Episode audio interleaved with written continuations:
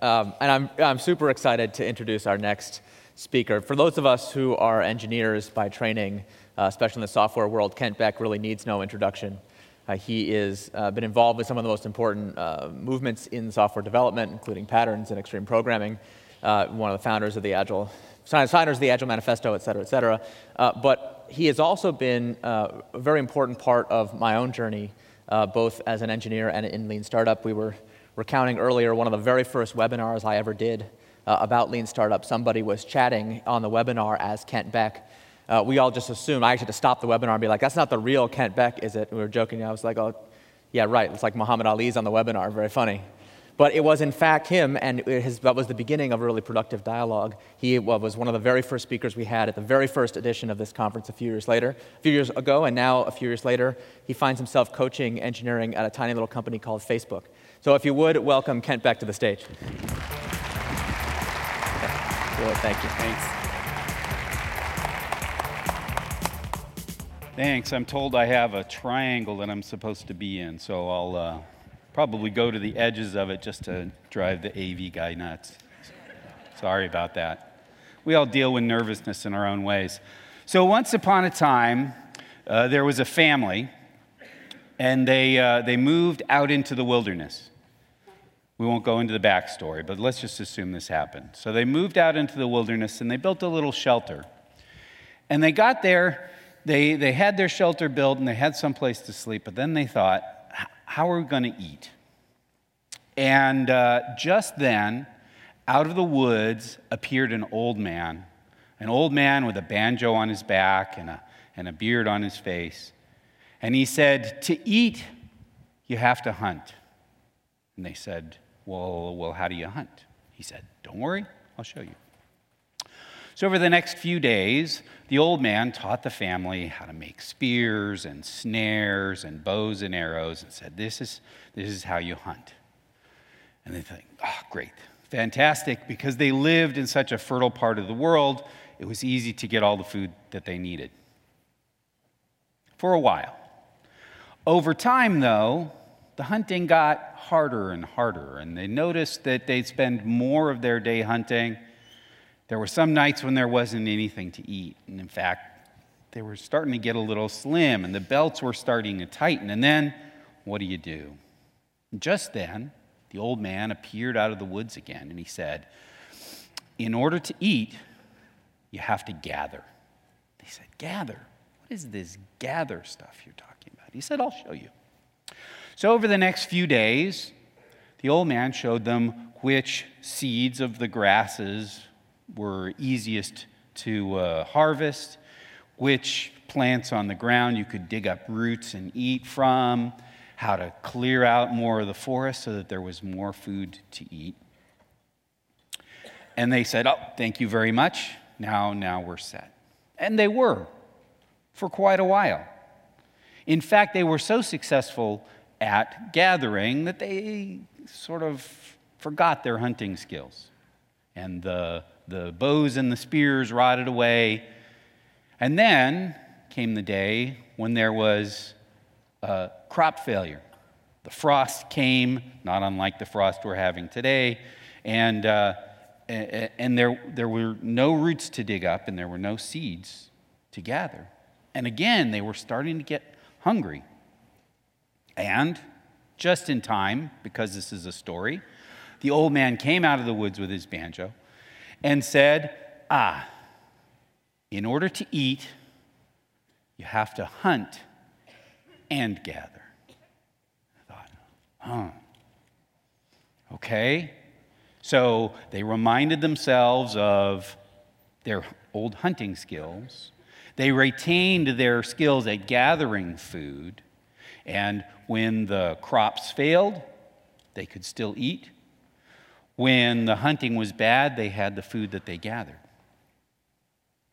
And uh, a few years later, things were going very well, but the old man came back one last time. And they said, they said to him, Now, when we first got here and we just had a little hut in the middle of the woods, you told us that to eat we had to hunt. And he said, Yes. Because if you'd, if you'd tried to do anything else, you didn't have time to, to lay out crops and so on. You had to eat now. He said, Oh. But then later you told us that to eat we had to gather.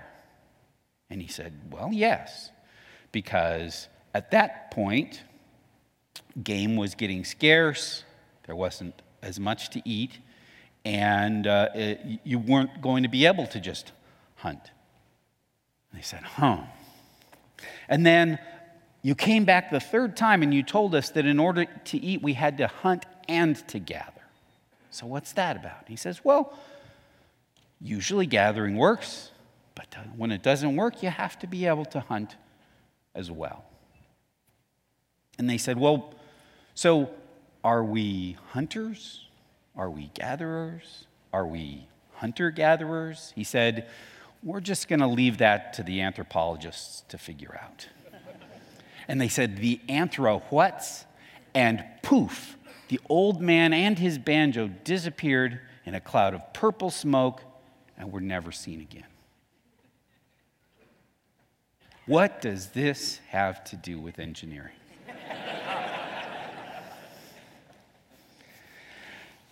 When I thought of the story, I asked myself the same question. Oftentimes, that's my process. Like, I'll just think of some crazy idea and then I'll, whoa, that, that's a, that can't possibly be a good idea.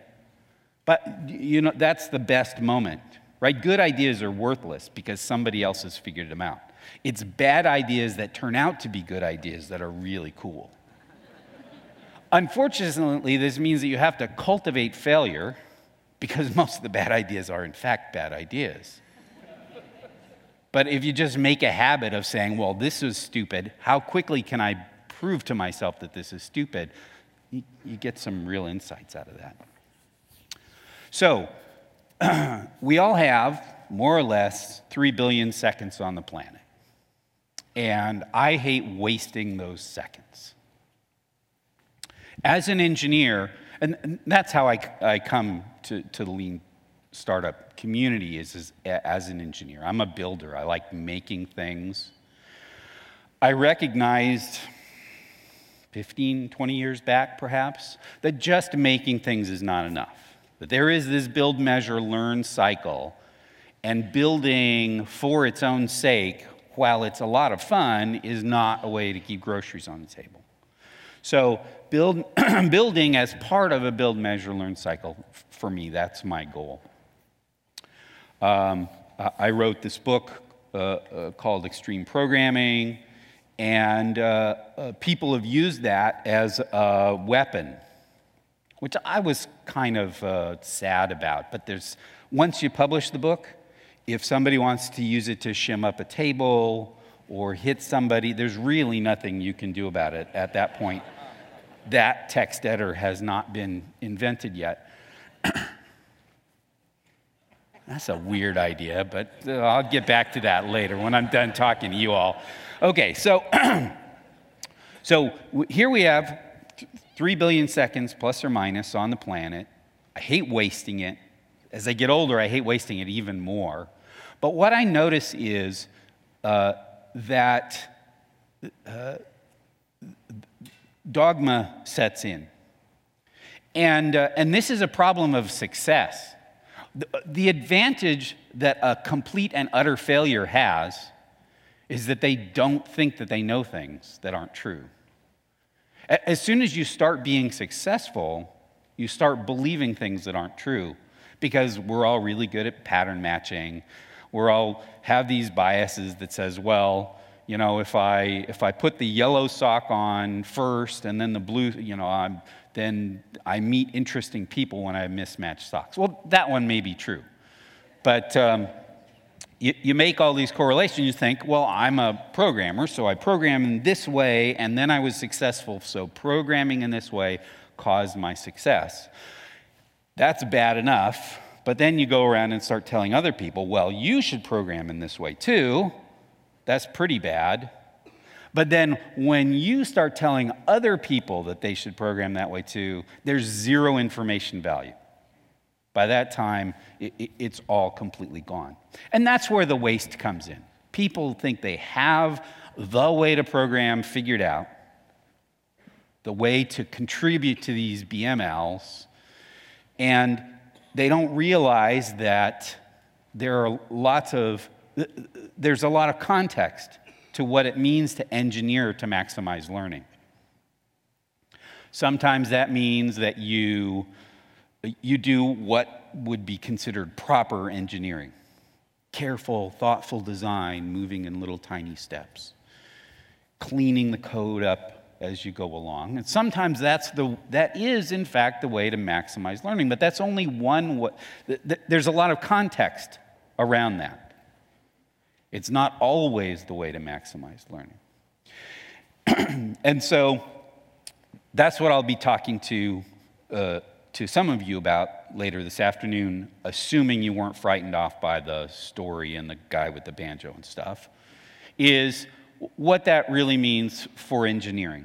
What is this cycle? And it, it's a typical cycle, just happens over and over again. Team gets together, they hack up some stuff really fast, they learn, they get successful, then the product starts to blow up, and there's this huge chaotic transition. And usually, the, the success scenario is you, you hire a bunch of proper engineers at that point. Uh, all of the, the hacker guys go someplace else, or girls, my apologies. I'm, I'm still learning about this, but uh, I'm working on it. All of those, the, the, the original hackers leave. It's a huge, crazy time. Now you have proper engineers, things go along smoothly, and then you start losing customers to a competitor, to a change in conditions, and you've forgotten the skills that got you customers in the first place. That's a cycle it plays out over and over and over again.